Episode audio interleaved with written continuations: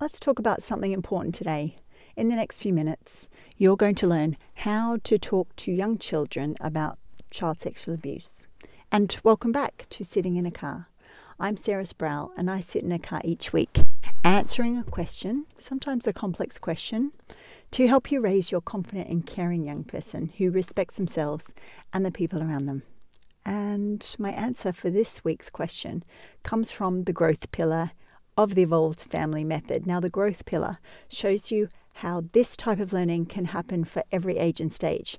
When I'm saying this type of learning, I'm talking about learning all the things related to sex, bodies, and safety in this case. Now, the growth pillar makes it easier to know what to say and helps you to understand why it can make you feel completely impossible talking about really complex things related to the broken parts of the world. So what you may be doing if you have this question about how to talk to your young child about child sexual abuse is to hesitate to start talking. Maybe you're hesitating for more than three months. You've been talking about this for a good few months now. Maybe you're Googling what to say to young kids under four years old about this type of abuse. Maybe, even though you're Googling, you're not able to put what you learn into practice. And maybe you're having trouble remembering that the conversation needs to happen. And I understand why you would have trouble with this because, you know, we're all trying to protect our kids from pain and hardship. So it really might not feel logical to talk about something so tragic and something so scary with children so young. I've learnt when parents try to protect their kids in this way by not talking about scary topics like sexual abuse, that it's a sign that the courageous tongue-tied parent effect is in full play. Now, that effect causes you to feel pulled in two opposite directions. One hand, you are trying to protect your child by not wanting to take away their innocence, by warning them about child sexual abuse. And in the other way, you're pulled in the opposite direction, knowing in your heart that conversations are protective and important to have, but you're feeling stuck and worried about doing it wrong. And that makes sense why you feel pulled in opposite directions like that, because it's very rare to see practical examples of what talking to kids um, about sexual abuse looks like and sounds like. So you're left with the theory and no idea of how to put it into practice. So in this episode, I'm going to show you three important points to consider when you talk to young children about child sexual abuse. So you go from feeling like a courageous but really tongue-tied parent to protecting your kid by building your evolved communicating family and starting to talk about sensitive things like abuse. Point one, every conversation we have with young children about their body and their genitals and that their body is theirs um, and who the people are that are part of their inner circle um, are protective. When we make the effort to talk about things like where babies come from, These, these conversations can help protect our child from sexual abuse because we're turning up and showing them that we can talk about anything, even things, and particularly things um, that other people think are secrets. Now, developing habits to talk about things that other people think are secrets is an important part of parenting, and it gives our kids signals that we don't think those things are secret in our house. Um, you can use books to help you with conversations like this. Now, there are specific books about boundaries and sexual abuse, and I've got a list of seven that can help you talk specifically about body boundaries, what no means, consent, respecting other people's boundaries and body needs, and body safety education. So I'm going to put um, that list of books into the the notes somewhere around this episode. And if for some reason you can't find that list, you know you can always reach out to me either by email or sliding into my D Ms to get that list so I can send it on to you. So it's no problem at all. Books can really help us find language that is uh, feels more natural to talk about with young kids. Point number two, consider how you feel about children who have experienced child sexual abuse. Maybe you have an experience of that in your family. Um, what beliefs do you hold about those children? Maybe that they're damaged, maybe that they're broken, maybe that um, their life will be fundamentally altered and um, and they will experience terrible difficulties. All those things may be true, but when we focus on the n- negatives, and stay with me here because this is co- maybe a little bit complicated.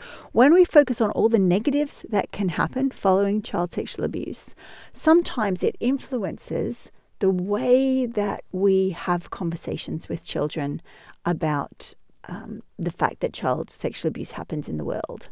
So what I mean by that is, could it be possible to have a conversation with a child to say, you know what, there are people in the world that don't understand the rules about bodies, right? That's a pretty simple thing to say.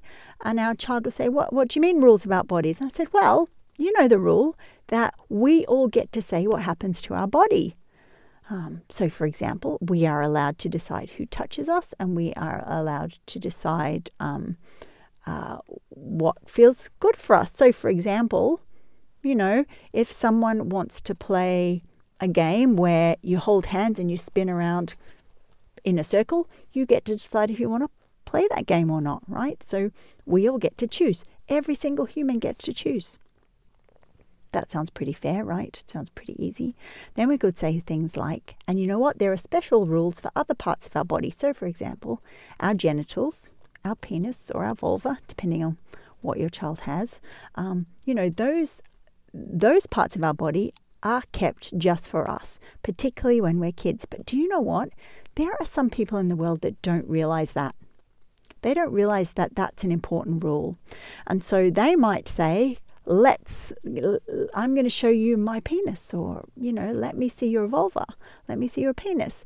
And we all need to remember that the rule in the world is that we don't show that part of our body, and nobody touches that part of our body. It's only ours. It's super special and super wonderful, and it's ours. And you know what? Some people don't know that. Some people don't know those rules. And so that's a really good time to come and let me know that, oh my goodness, my friend Ricky didn't know the rules, or um, there was a, a friend of a family that we know who didn't know the rules and asked to see my, my penis or my vulva, right? Can you hear how the way my voice sounds is really sort of like, this is just another part of life, right? And I'm not allowing the sense of dread and fear and worry to color my tone.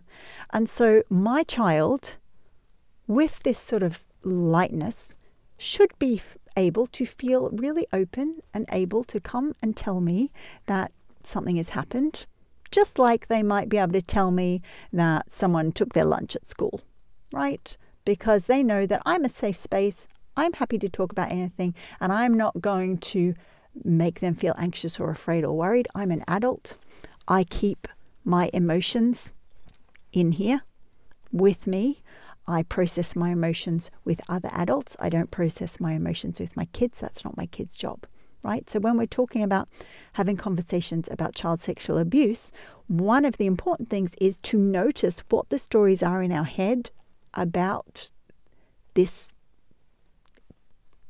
unpleasant, horrible, abusive thing that happens in the world, and um, deal with those emotions and those stories so that when we show up to our child, we can speak about this in a matter-of-fact way, um, which supports their willingness and interest to come to us and tell us about anything that's going on that shouldn't be going on.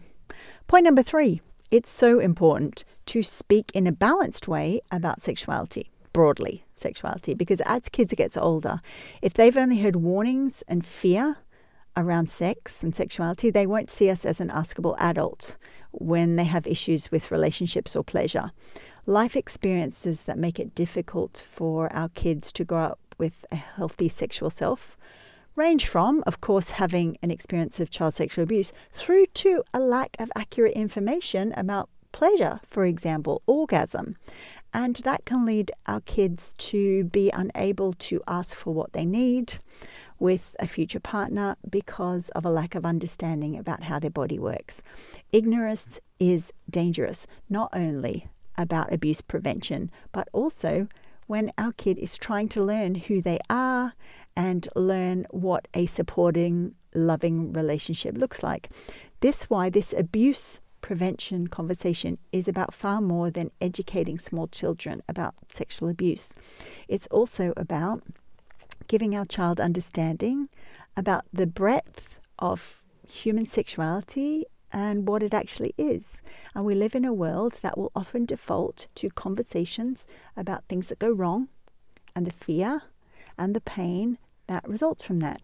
And so there is a lack of information and experiences that our child can have that can teach them that sexuality is part of who they are.